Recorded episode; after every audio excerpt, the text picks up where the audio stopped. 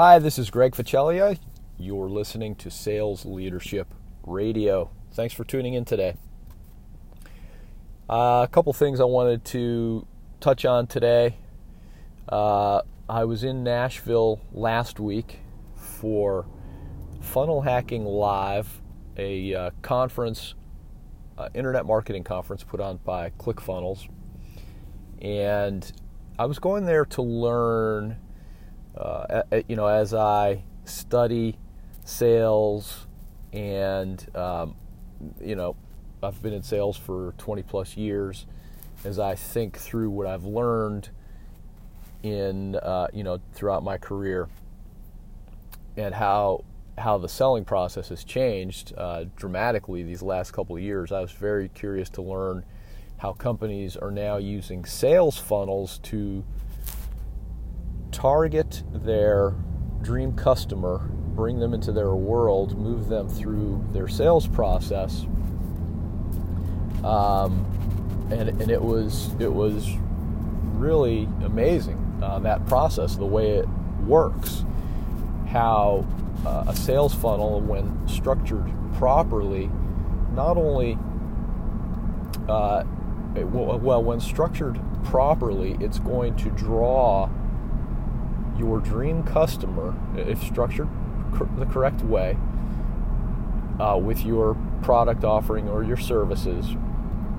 It's going to it, it's going to filter uh, everybody that you engage with and in the end, what you will have are your dream customers uh, buying your most profitable, valuable, valuable product or service. Uh, and, and, you will be, you'll, as as they move through, as as the as, as people who engage with you move through your sales funnel or up your value ladder, again, if designed properly, you're going to be making money and filtering uh, until you end up with a pool of your dream customers who want to work with you and are willing to pay for your product or service. Uh, amazing, amazing uh, revelations there. I think I probably need to break it down more in a um, in a in a in its own episode, and, and I will do that. But uh, just terrific. And I've also been now studying people uh, who were given awards at this at the at the event, studying their sales processes, what they're doing, studying their sales funnels. the event is called Funnel Hacking Live, so I've been hacking their their sales funnels. So I should report on that as well, or, or uh, just uh, share my what I learned from that as well. Very very interesting. So that's one thing. Just wanted to share that with you. Uh, the other thing I'm going to do over the next number of episodes is I've looked at and studied. Uh, well, I've begun to study. I haven't completed this study. The top 10 sales methodologies that companies are using today, uh, using them effectively. And it's again, very interesting. Uh, they're all a little bit different, and depending upon your industry, uh, your sales process, the sales methodologies, you know, for example, the challenger sale, spin selling, uh, Sandler Sandler sales techniques, they're all a little bit different, and throughout the life cycle of your business, you may actually need to use different sales methodologies to have success in selling. So, what I'm going to do is just uh, do a comparison, uh, uh, study each one of them, and share share my share my findings. And uh, hopefully, hopefully, I'll be able to interview the people who actually created these sales methodologies. Uh, so if you are a sales manager or you're a business owner or VP of sales, you'll find this of interest, uh, and I'd love to talk with you about it.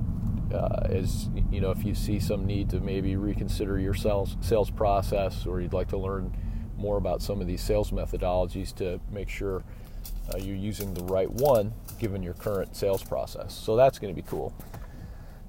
And then finally today, just something to kind of, uh, uh, I guess, I, guess I could say leave you with, but really it was one of the things I wanted to talk about today, but uh, obviously have had a couple of other things to share.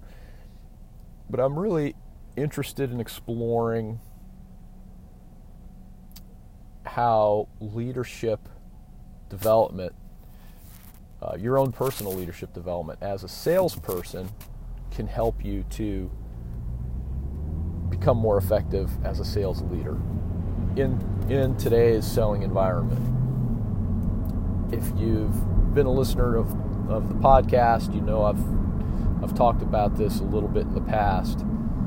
But throughout my career, I've had plenty of sales training you know, probably like most of you, I, I, I know how to go out and sell and, uh, you know, some of the tactics that we use uh, depending upon uh, our sales cycle and what we're selling and who we're selling to.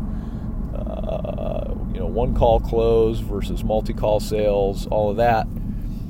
But I'm really, what's really transformed my selling was the last number of years uh, eight or so where I was hosting high level leadership events, many of them on many of the topics that were uh, presented uh, were on leadership, specifically on leadership, but a lot of the soft skills that you need you know, regardless of whether or not you're in sales, but the soft skills that you need to be able to uh, work effectively with other people, whether you're a manager, uh, you know, no matter your role in the company, you've got to be effective at dealing with people.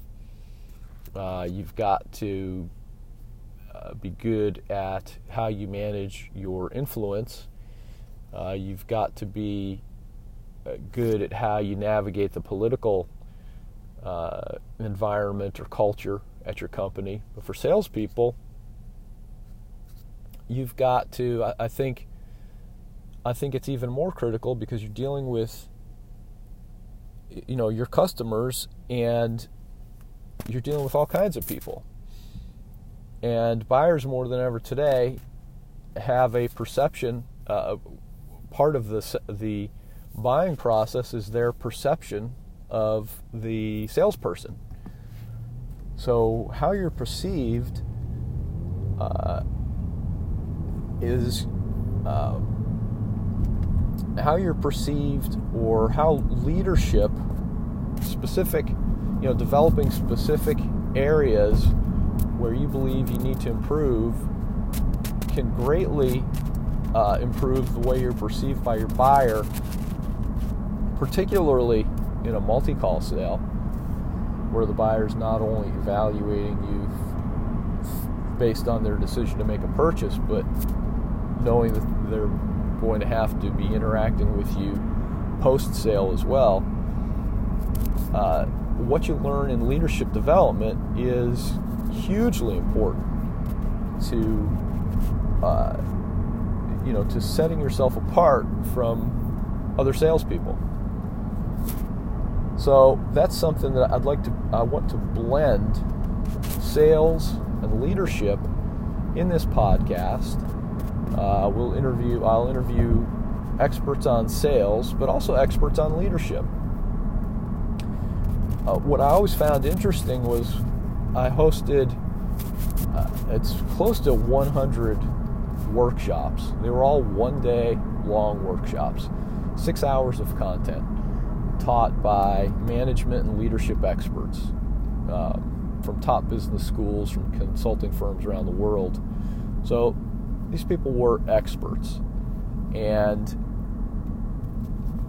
um, I would have